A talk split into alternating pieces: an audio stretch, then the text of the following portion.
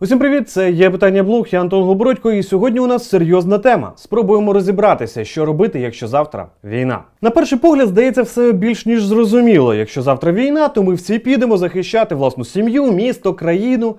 Але давайте подивимось правді в очі. По-перше, далеко не всі зможуть взяти зброю до рук. По-друге, не всі до цього готові, як морально, так і з точки зору підготовки. Бо це насправді в книжках і фільмах все просто: взяв автомат в руки і пішов бити ворога, і все виходить у всіх, все класно.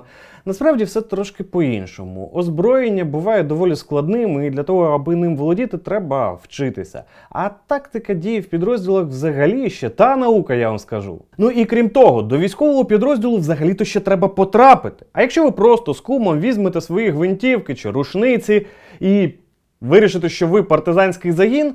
То тут може бути ще не задачка, ще й свої можуть вирішити, що ви ворог-диверсант. Оце буде прикро, правда? Зараз ми швиденько розберемося, наскільки в принципі, от прямо на зараз війна ймовірна. По-друге, які можуть бути ролі у людини, яка сьогодні є цивільною у майбутньому захисті країни. Ну і що важливо. Що робити, якщо ви вирішили не брати участь у національному супротиві? Але для початку не забуваємо подякувати нашим патронам. Їх же он скільки, бачите? Кожен із них робить свій посильний внесок, а разом ми сила.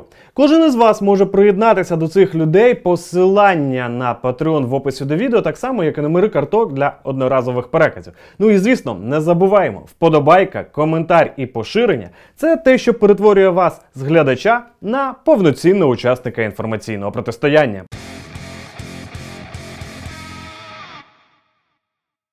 Про 100 тисяч озброєних московитів на кордоні з Україною ви, напевно, знаєте і без мене.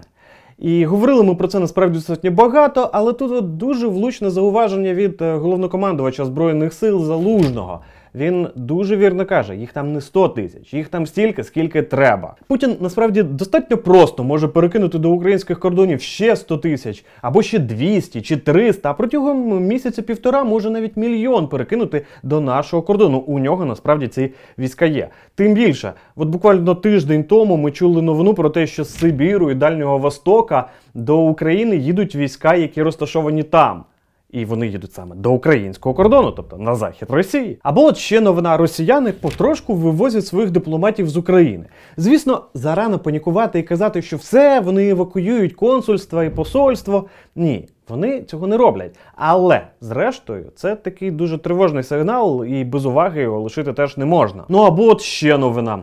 В Києві з візитом був керівник ЦРУ. І цей візит ніхто не афішував. Ми про це дізнаємося із західних ЗМІ, які посилаються на власні джерела.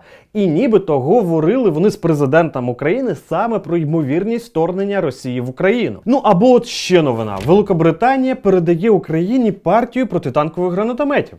Мова йде про достатньо новітні гранатомети, які за своїми властивостями дуже наближаються до керованих протитанкових ракет. Тобто це крута зброя. Коротше, навіть найпобіжніший огляд новин за сьогоднішній день показує, ситуація дуже серйозна.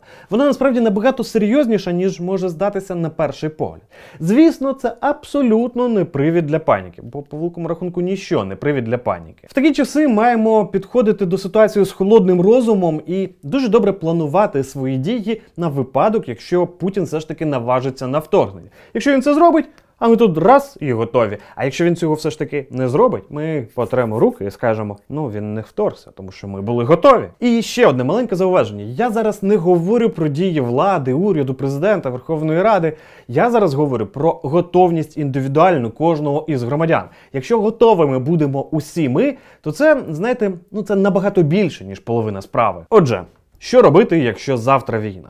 Перш за все, треба визначитись, в якій ролі ти саме будеш, якщо завтра буде вторгнення. Я дуже часто чую фразу, що я не піду в армію, я не буду мати нічого спільного з урядовими військами, я буду партизанити. І знаєте, я насправді не ставлю під сумнів щирість таких висловів. Але давайте відверто, ви знаєте, що таке партизанський рух? Ви розумієте, що партизани діють на тих територіях, які вже захоплені ворогом. Тобто, коли ви кажете, я піду в партизани, ви по суті кажете, я не буду захищати свій дім, я впущу ворога, а вже потім, коли він буде в моєму місті, я буду з ним боротися підпільно. До того ж, а ви уявляєте, як взагалі організувати підпільний загін, як його забезпечити продуктами харчування, зброєю, дуже важливо, набоями. Як в принципі планувати партизанську діяльність, і що головне, як діяти приховано. Зараз не середина 20-го століття у противника є безпілотна авіація з нічними приладами, тепловізійними. Просто так в лісі вже не сховаєшся. Навіть якщо ви все ж таки організуєте якусь партизанську акцію, і вона буде вдалою, на вас миттєво почнуть полювати. Ви будете тікати в ліс або ну куди ще? Ну на якусь закинуту промзону. На вас оголосять охоту, будуть полювати, і повірте, дуже швидко знайдуть. Ваш загін, навіть якщо ви зробите партизанську акцію, перетвориться на дуже героїчний, але одноразовий. І це тільки за умови, що ви все ж таки зможете організуватись і щось зробити. Дії в підпіллі зараз вимагають професіоналізму, підготовки, ну і щонайменше контакту з великою землею. І зараз організацією цієї підпільної мережі займаються українські спецслужби. І якщо ви вирішили, що ви будете займатися саме партизанським рухом, то вам туди. Але по-перше, ви маєте забути про фразу Я не маю нічого спільного з урядовими силами. А по-друге, ви маєте розуміти, що партизанщина це один із найскладніших варіантів супротиву. І ви маєте тричі подумати про те, чи ви можете і чи ви готові до цього. Інша роль це військовослужбовець Збройних сил України. Як тільки відбудеться вторгнення, будуть призвані усі до регулярних частин. І перш за все мова йде про так званий ОР-1, оперативний резерв першої черги. Це люди з бойовим досвідом, що вже воювали. Але це абсолютно не означає, що мобілізації не буде, що більше нікого призивати не будуть. Скоріш за все, будуть просто не в перший день. Далі територіальна оборона це той вид сил, який в цьому році отримав новий поштовх до розвитку після вступу в силу закону про національний супротив і призначення нового командувача бригадного генерала Юрія Галушкіна. До речі, минулої суботи ми, резервісти Київської бригади ТРО, мали зустріч з новим командувачем сил. І розмовляли якраз про розвиток сил територіальної оборони в Україні. Скажу чесно, я достатньо оптимістично налаштований із того, що я почув від командувача, е, реальні перспективи розвитку у цього нового роду сил є. Звісно, ніякої чарівної палички ні у кого немає, і для початку, перед тим як отримати успіх, треба дуже багато пропрацювати і зробити. Але чи нас лякати роботою? Ми он цей канал з нуля за рік зробили. А ТРО це далеко вже не нуль. В багатьох містах хлопці займаються вже не перший рік. От дивіться, як відбуваються заняття в нашому київському підрозділі ТРО.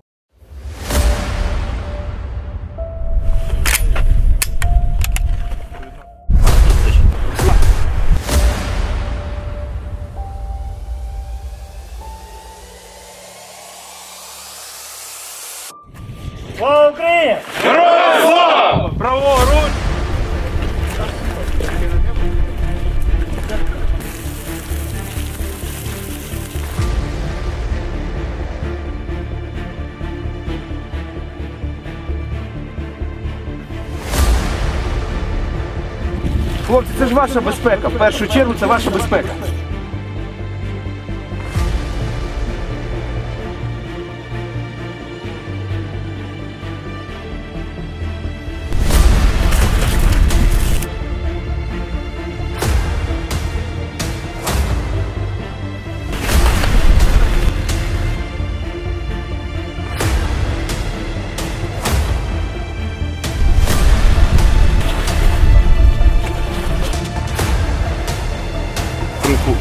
Цього даху.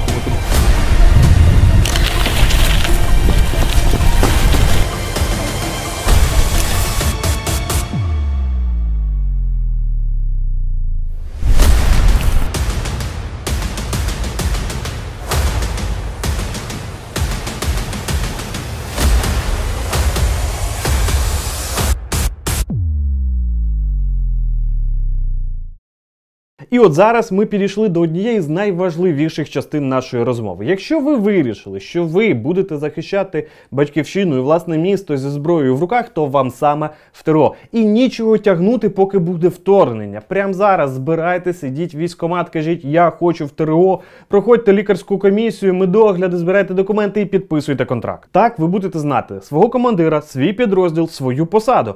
І що ще важливо, будете потрошку займатися і готуватися до виконання поставлених перед вами завдань. І що ще, якщо навіть завтра ви підете до воєнкомату, а в понеділок наступний вторгнеться Путін, і ви не встигнете, очевидно, підписати контракт, ви все одно встигнете обмінятися контактами з воєнкомом, з е, командиром підрозділу, і вам уже точно знайдуть місце, бо ви вже зможете позвонити і запитати, куди мені бігти, і вам скажуть куди. Тепер інша роль.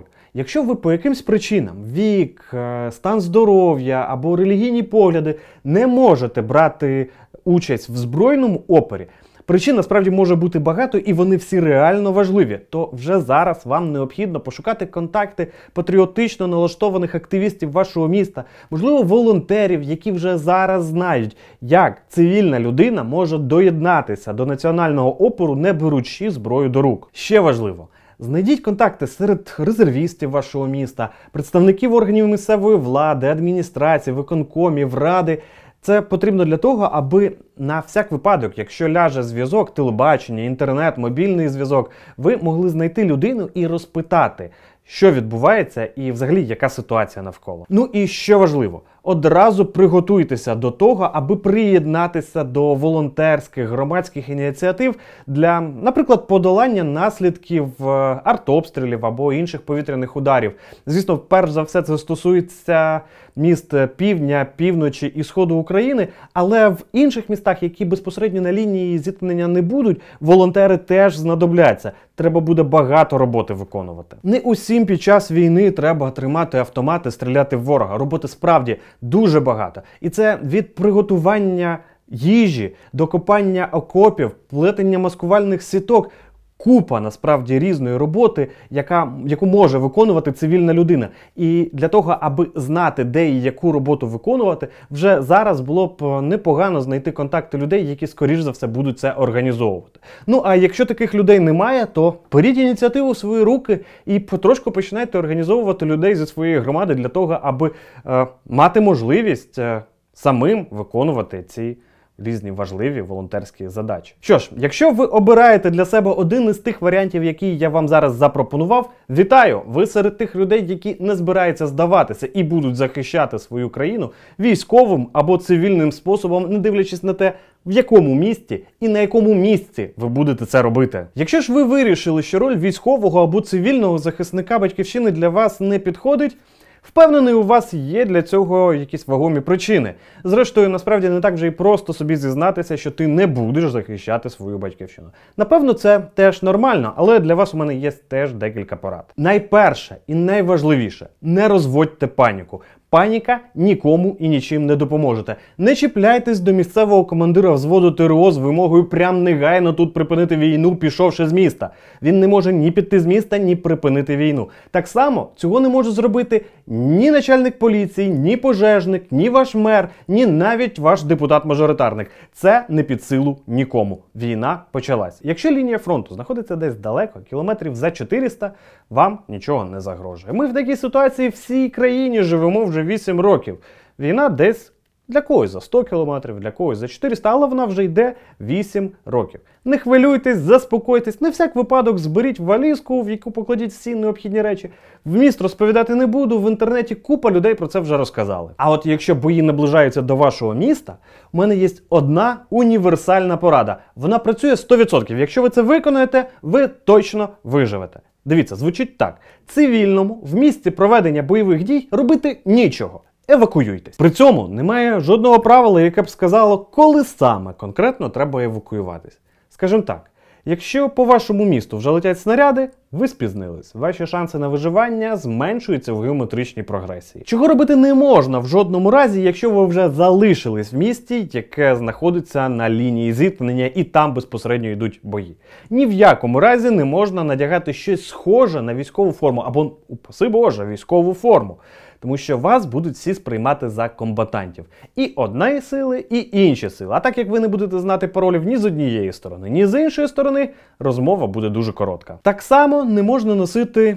Ніяку зброю, або навіть предмети, які віддалено нагадують зброю. Ви просто нікому не зможете пояснити, навіщо у вас в руках ця дідова двохстволка або цей от помповик. Військові будуть сприймати вас як ворога. І взагалі, знаєте, з військовими краще не сперечатися, а накази їхні виконувати миттєво. Двічі військові повторювати не будуть.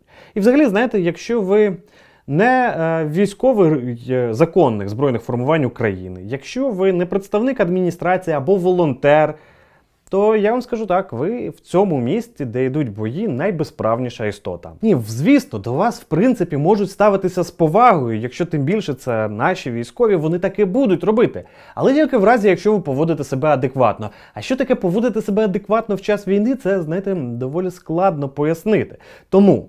Краще знайти безпечне місце, бажано десь нижче рівня землі, і звідти не виходити, чекаючи, поки вас евакуюють, сподіваючись на те, що вас евакуюють. Ще одна річ, яка точно не буде зайвою, це хоча б базові знання з першої медичної або навіть домедичної підготовки. Про це багато розказано, багато написано. Я скажу так: поки є час, пройдіть якісь курси. Отакі мої поради на випадок, якщо буде війна. Поради спеціально дуже універсальні. Я уникав якихось вузькопрофільних речей, тому що те, що спрацювало в одному місці, не обов'язково спрацює в іншому. А от те, що я сказав, однозначно спрацює. І найважливіше в цьому те, що треба зробити прямо зараз. Визначитись, яку конкретну роль будете грати ви, якщо завтра війна. Якщо ви визначитесь, вам буде одразу набагато простіше готуватися. А якщо ви будете готовими, то війни може і не бути, тому що Путін буде розуміти, що ми готові. А якщо все ж таки буде, то у нас збільшуються шанси на перемогу саме тому, що ми були готовими. Це був є питання блог. Я Антон Голобородько. Всім дякую за увагу і до скорої зустрічі.